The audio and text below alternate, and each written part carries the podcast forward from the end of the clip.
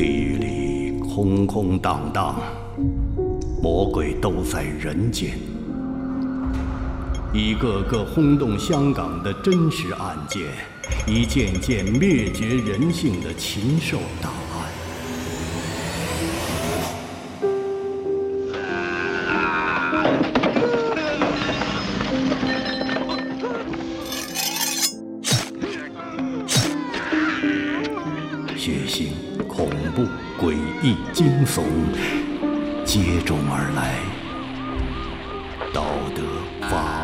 人伦、生死，终极较量，揭露人性的黑暗，拷问社会的底线。历史似乎在轮回，那些惊恐的尖叫声。永远在回荡。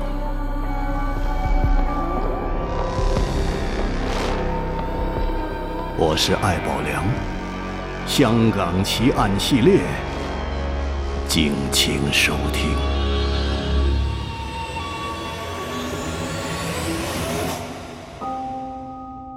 Hello，大家好，欢迎收听这一期的香港奇案。从今天开始，我和老罗。想跟大家一起分享一下，呃，在上世纪八九十年代，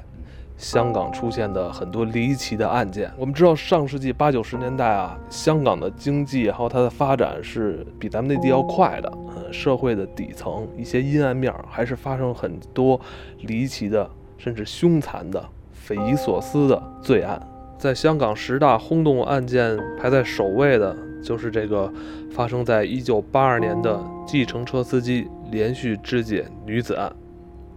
呃，这个有着“雨夜屠夫”之称的林国云啊，是一名计程车司机，他先后奸杀了三名女子和一个女学生，并在家中把这个受害女子肢解，并且收藏了他们的器官。我的朋友老罗，呃，在上世纪八九十年代也是在香港有过学习生活的一段时间，所以今天我想。跟他一起来聊聊。大家好，我是老罗。老罗，你对这个案子之前也有过一番研究，是不是？对，先帮我们介绍一下这个案件经过吧。这个案子是香港十大奇案之首，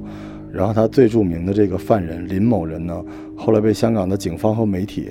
这个称为“雨夜屠夫”。呃，其实这个案子真的是在香港开埠以来。一百多年以来，被评为香港史上最残暴的案件，啊，大概说就是一个这个这个林某人这个罪犯，啊，他其实是一个全职的出租车司机，在这个出租车运营的过程中，因为一些突发事件，加上他本身这个基因里某种暴虐的因子，然后就开始杀人，啊，第一次杀人可能还是跟这个。一些情绪啊，包括当时的一些这个突发状况有关，但后来呢，据他最后在法庭上供述，后边又杀了第二、第三、第四个人的时候，已经完全是上瘾，根本控制不了自己。他有一个怪癖，不单是把人奸杀，然后他还要拍照片，也是因为他去冲洗照片之后，呃，被这个冲洗店的店员发现才报的案。其实非常变态啊！对他杀死了这四个人之后，呃，把他们肢解。并且呢，这个自己为了肢解的效果更好，还去专门买了医术方面的这个解剖专用的一些书，还有一些这个工具。然后肢解的过程他还录下来，啊，为了让自己欣赏。这个案子最后是怎么告破的呢？其实香港警方一直以来就没有更好的办法，是他这个犯人为了追求更好的拍摄效果，拿了这些图片。到不同的这个就是图片的冲印社去，这个这个冲洗，然后才被人家发现报的案。但是实际上，这个人是一个非常聪明的人，智商非常高的这个犯人。就当时最后在法庭给他这个定罪的时候，请了非常罕见的，请了五个精神方面的这个医生来给他鉴定他是否是一个在精神方面有这个疾病，不能承受这个就是服刑的这么一个人。然后结果其中有。两个医生居然认为他是精神上真的是有问题的，可是实际上这也是一个特别，呃有意思的事情。他在这个供述的过程中呢，一边可以这么说，就装疯卖傻，说自己是，呃跟天父接触过，是某种这个，呃，预知世界末日到来，于是做出这种献祭行为的人。一另外一方面呢，又跟律师说：“我这么说可不可以不获刑？”所以他实际上是一个是一个是一个智商非常高的一个犯人。这个犯人当时被抓获的时候，这个媒体对他的形容，包括当时我们在报纸上能看到他的照片，非常的冷静从容，而且在受审的过程中，面向审陪审团还露出了微笑，就是他认为完全不后悔他杀死然后并肢解这些犯人的行为，只是他杀的最后一个犯人是一个高中才毕业的学生，而且这个人特别有意思，在杀这个学生之前，在出租车里边两个人座谈了将近三个小时。聊人生理想、未来、世界的生存还是毁灭这样的问题，而且最恐怖的是，当时车外不断的有行人经过，但是当时这个受害者这个女学生刚刚参加完谢师宴嘛，还以为就是自己已经通过跟这个。当时他面对的是一个司机嘛，就是相当于这个犯人当时是一个司机的这个身份，他以为他已经通过这种这种这种走心的这种谈话，已经脱离了死神的危险。但是最后这个司机跟这个女学生聊了三个小时之后，在女学生放松了警惕睡着之后，还是残忍的杀死了她。然后所以最后在这个法庭供述的时候，只是讲到了这个女学生，这个犯人低下了头。当时这个后来，呃，就是按照庭讯的一些一些说法来说，当时他是产生了一瞬间的犹豫的。对，因为他们最后一个话题就是女学生，她跟女学生讲到说自己有可能是上天派来的使者，因为世界终将毁灭，她杀死这些人是为了，呃，献祭。当时这个女学生就跟他讨论了政治和宗教的问题，然后女学生问他能不能不要强暴我。所以当时女学生可能想的还是这个人可能只是想强暴她，她不想将来以一个被强暴者的身份去这个继续生活。然后她答应了，她跟女学生说：“我不会强暴你，你活着的时候我不会碰你。”对你说的这个点特别重要，他不单是把这些无辜的少女杀死，还有奸尸，甚至要把这个女性的生殖器割下来。哎呀，这个就我都不太好用言语来形容了。真是非常的恶劣，但是我在想到他的这种恶劣已经超出了一般人的这种残暴。其实刚才您说到这个这个最后这个杀女学生这件事儿啊，咱们从这儿开始说，他到最后一次犯罪已经到什么地步了？因为他之前有一个癖好，就是喜欢给这个尸体然后脱光衣服拍摄一些裸照，但是在最后这个女学生的时候，他这能说吗？可以说，就是他把这个女学生肢解，拍完裸照肢解之后。把她的性器官，就是卵巢、子宫，呃，包括他的一部分肠脏连在一起，单独切割下来，冲洗干净，并且所谓的这个，就是大家都说的奸尸，其实奸的不是尸，奸的是这个器官，然后用他最后非常这个冷静的向法庭供述，当时陪审团已经一片哗然。他当时说，因为我从来没有尝试过跟女人发生性关系，所以我只是好奇想试一下。我觉得也没什么大不了的，所以我就大概进行了几十秒就结束了。这之后，他还对这个这一部分的性器官进行了冲洗，把它们放到了一个盒子里。对，说到这个，就是实际上大家千万不要在网上查这个图片啊，因为跟其他的这个香港的犯罪案不太一样。这个这个犯人呢，当时杀死四个女性之后，把他们的这个乳房和性器官都切割了下来，并且把它们分类。储存在小盒子里，放在自己的床下，所以最后这个破案的时候，这些物证是能够查到的，所以真的是一个杀人魔王。但是他是怎么走到这一步的？我们刚才说过，他是一个智商非常高的人，他一开始只是一个出租车司机，所以这个就要从他第一次犯罪的这个冲动说起了。一开始他其实本身骨子里有些，因为刚才我们说到了，其实他是一个处男，他没有跟女性发生过性关系。所以在一开始呢，我们不能说他这个变态的基因虽然是有，但是他并没有一开始有这个变态作案的一个方案和准备。他第一次发生这个就是就是作案的时候，是当时是一个下雨的夜里边，已经是大概凌晨。呃，四五点左右，就是天色已经开始放亮了。那个阶段，我们知道人是最疲惫的。当时正好在这个香港的这个金巴伦道附近的一个美丽华夜总会里边，一个大班领班下班出来，然后穿着肯定是比较妖艳的了，而且当时已经喝了酒，因为当时他们必须要陪客人喝酒嘛。所以这种女性在大马路上走，我们大家知道都挂线儿嘛。然后可是她其实当时这个这个这个女领班其实已经喝醉了，所以那个时候排队的这个出租车司机，大家知道太阳已经快升起来了，几十辆出租车司机在那儿排队，前几辆车都不都不开门，不想让她上车。啊，为什么呢？这不是她也是，呃，夜总会的工作人员，这时候早上下班吗？对这个，因为就是在北京啊，有时候晚上会去夜店的人知道啊，就是包括尤其是司机啊，经常会跟我们抱怨，因为喝醉了的酒的人，这个时候他不光是醉，他还困，所以他基本上意识已经不清楚了。他上车要不就是吐泥车，要不就是他也不知道去哪儿，那儿一顿胡指，最后最大的概率是他可能不给你钱。然后你要把它扔在路边，他可能还投诉你。一下就透露你的身份了，你怎么把你这个北京的哥的身份就是 透露出来了？对对对，其实香港我们知道是一个比较有秩序的一个一个城市，就是基本上那边打车，大家看到就是，呃，都要排队，不排队出租车是拒绝你上车的。但是拒载的情况就更很难发生，只是这是一个特别的条件，就是天时地利了。所以当这个这个女性受害者这个这个领班一个一个的走过来，想让车载她回家的时候，只有第四辆车慢慢的打开了门，然后。呃，这个这个女性上车的一瞬间，可能还有一点点的意识，觉得终于能回家了，但没想到踏上了通往地狱的道路。姓林的这个罪犯当时是怎么基因突变的？他当时拉上这个女性呢，然后第一站这个要去 问她去哪儿，第一站是去这个沙田，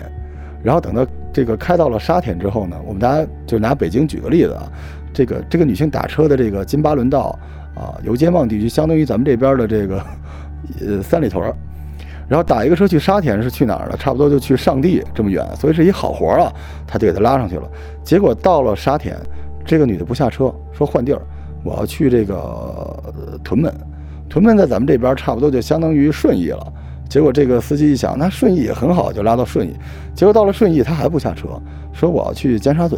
就相当于又回到了这个市中心。所以这个时候，这个司机这个态度非常好啊，二话没说。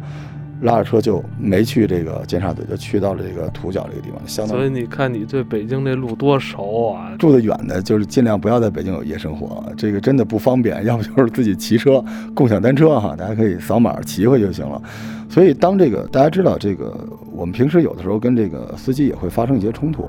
但是你也看看是什么人。这个这个这个这个犯罪的这个姓林的这个人，其实在平时大家评价他就比较阴郁、比较压抑，不太说话。这个时候呢，他突然一瞬间用他自己最后法庭的供述就是起了杀心，所以就直接把这个这个打车的这个这个这个领班夜总会的领班就带到了自己家的楼下。他们家其实住的很偏僻，对，差差不多相当于咱们这边这个东坝附近，就拉到了这个地方，对，然后开始行使他的犯罪。哎呀。你认为他这第一次犯罪是冲动犯罪吗？还是说有预谋的呢？对，其实这个这个事儿真的很难讲啊，因为我们现在就是从科学角度上来说，说很多人的这个骨子里面会有某种暴虐的基因。因为他平时没有任何劣迹，别说说这个在班房有这个记录了。平时虽然人比较阴郁，但是非常礼貌，而且非常守时。就我们通过他这个犯罪就能看出来啊，就是其实素质还可以，因为他当时杀完人还回去换班儿，再再回来再继续处理尸体的事情。所以其实真的是就是一时冲动，他并没有任何就是并没有任何准备和打算。包括他最后在庭讯的时候供述，都是表情非常自然。说我当时就觉得应该这么做，于是我就做了。但是他一直有这个对人体解剖的这个爱好吧，应该说或者说这种好奇心、兴趣点。对，因为那个时代的香港其实刚刚经历了黑暗时代，就是当时我们大家看很多电影说警察、政府官员收受贿赂，所以治安非常乱。然后他，我们刚才说又是一个处男，而且看他的岁数二十多岁，又在这个社会相对底层，所以他其实还是面对了很多这种男女两性关系方面的诱惑的。他当时说到，第一次把尸体拿回家里，肢解并不是他最大的乐趣，他是想把这个尸体拍成裸照。然后，尤其对一些这个女性的性器官部这些地方，就专门做了特写拍照。他是要满足性方面的某种东西。只是在这之后，他为了处理尸体，或者说，他说他第一次这个把腿卸下来是为什么？是因为这个腿摆的那个位置达不到他的要求。哦，就达不到他拍照的这个角度要求。是他是一个有强迫症的摄影师，在那一瞬间，所以他一怒之下就用锯把那个腿锯下来。但是他发现锯的非常不好，而且有一个非常恐怖的事情是，他这一切是在家作案。我说的家并不是廉租房，也不是酒店，他的家里边还有他的弟弟妹妹、爸爸妈妈在一起生活，所以他希望能够更干净利索的把这事处理掉。于是，他才去买了解剖专用的书籍和工具。所以，真的是一步一步走上了这个魔鬼变身成魔鬼的道路的。他在杀第二个人的时候，肯定后悔自己没有学医，因为当时他那个买来的是那种。我们叫软尺的那种电电锯，就是功率非常大，但是他忘了会飞溅，所以当时他杀完这个第二个解剖完第二个人，解剖完第二个人之后，整个墙上、屋顶上全都是人的血肉的残渣，而且他这个房间里还有他的弟弟一起住，所以他当时用了三个小时才清理干净。对，当时他弟弟不在场吧？他弟弟不在场，但是他在解剖。残残杀肢解第三个人的时候，他的幼弟幼妹在外面敲门。当时他在做什么呢？他正在把女性的这个乳房正在往下切割，还没切割完，门口有人敲门。那一瞬间他毛骨悚然。然后当他听到外面有人喊说“哥在吗？”他说了一句“不在”。然后从那非常冷静，然后听到弟妹的这个这个脚步远去之后，他摇了摇头，叹了口气，然后继续。做他的事情，对他的家庭关系，他的家庭关系不太好。他最后庭讯，为了让自己减刑，然后因为一开始判的是死刑，香港的死刑是非常非常罕见的。对他为了让自己减刑，他说到他的父亲在他年小的时候，呃，各种虐待他，然后就以至于就是当时香港人吃饭，我不知道北京的是什么样，我们家也是这样的，就是说吃饭的时候，要是就是日本，我们看日本会说我开动了，香港人吃饭要说一句开饭。对，然后他没有说，他父亲就直接抓着他，用他的头撞桌角，然后直接就撞破了，血流如注。所以他内心是有跟他的家人之间是有一种，嗯，仇视或者冷漠的关系。这包括他当时后来在供述，呃，他把尸体肢解过的尸体就放在他弟弟的床下，而他弟和他是在一个屋子里。他说那个时候他有一种莫名的快感。啊，呃，一直以来国内外都有这种说法啊。就是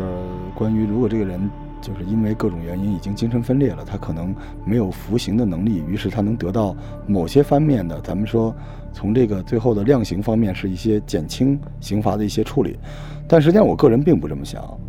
因为有压力的人多了，童年不幸的人更多。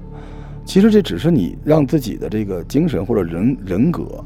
滑向分裂的一个理由。你可以让他不滑向分裂，就是你你想象他第一次犯罪的时候，他的车，用我们的说法啊，就是从顺义往三里屯开的路上，他完全可以选择把这个客人放到一个人来人往的地方，放到一个椅子上，说不定人家后来给你发帖子给你点赞，对吧？你为什么最终选择了杀死并且肢解他？而且实际上刚才我们没有提到，他还吃人了，他还吃人了，对，他把最后为什么我们一开始说到。讲到最后一个女生的时候，呃，他低下了头，因为他不光奸尸，他还把这个女孩的这个肠脏部分洗干净了，尝了一下。用他当时他当时讲到这个话的时候，表情非常从容安静。然而当时整个这个庭讯大厅里面，因为这是公审，就很多人是可以看到的，一片安静，就大家当时感觉已经进入了恶魔的领域。他当时说。我只是想知道是什么味道，然后于是他把这个肠脏、肝肠脏这个地方切割，呃，没有没有进行这个烹煮啊，就是相当于刺身，就直接嚼了，嚼了十几下，他觉得没有什么特别的味道，就拿下来，就像一个科学家一般的冷酷，继续继续他的肢解行为。我们想啊，如果说他经历过痛苦的童年，可能大家都被爸爸妈妈打过，你也不至于说。去吃人的肠脏来缓解你的压力吧，所以我还是觉得罪有应得。唉，我们知道这个雨夜屠夫这个案件的主犯啊，也就是他，嗯，香港政府判了二十八年吧？对，二十八年，二十八年。他好像是不是最近是出狱了吧？对，已经出狱了，然后谢顶，呃，这个面容清瘦，然后每天在这个。他现在应该还住在旺角地区，然后每天早晚拎着一个塑料袋儿去买菜买肉。对，我不知道他当时买肉的时候，看着塑料袋里的那些肉，他还能联想到别的什么东西。我想到就是还有人敢跟他做邻居吗？这个就特别奇怪，因为香港是一个很奇怪的地方，就是这个这个办犯犯人，包括他这个进行犯罪的这些场地，全都是完全公开的，所以啊，就是法律能放过他，但愿老天不要放过这样的人吧。哎呀，好吧，今天也是由咱们北京的哥老罗啊，就是跟咱们聊了一下香港这个的哥的一个故事啊。啊，你别笑，你已经暴露了。你像你刚才一说起这个路线，还有说起这个的哥这个接活的时候一些这个这个这事儿，都说的特熟，知道吗？我我我真想给大家一个建议啊，就是尤其是这个年轻漂亮的姑娘们哈，第一，这个尽量不要在三四点钟这个这个时间段，我们老话叫鬼呲牙，这个时间段，大家最好最适合你待的地方就是你的被窝，这是第一。第二是，如果你实在逼不得已打车的话，记得跟司机客气点儿。说到这个《雨夜屠夫》啊，他也被改编过电影。嗯，我们知道有一部电影叫《羔羊医生》。呃，虽然你咱一听这名字，好像是不是讲这个医学啊，或者说医学犯罪啊？不是，他讲的其实就是这个《雨夜屠夫》的故事。啊，也是李修贤导演并主演啊。这个电影大家也可以看看吧。我觉得在众多这个香港改编的罪案电影里边，算还算不错的一部。嗯，那我们香港十大奇案今天第一宗《雨夜屠夫》，今天就到这里。下一期我们将给大家带来跑马地纸盒藏尸案。今天就到这里，大家晚安。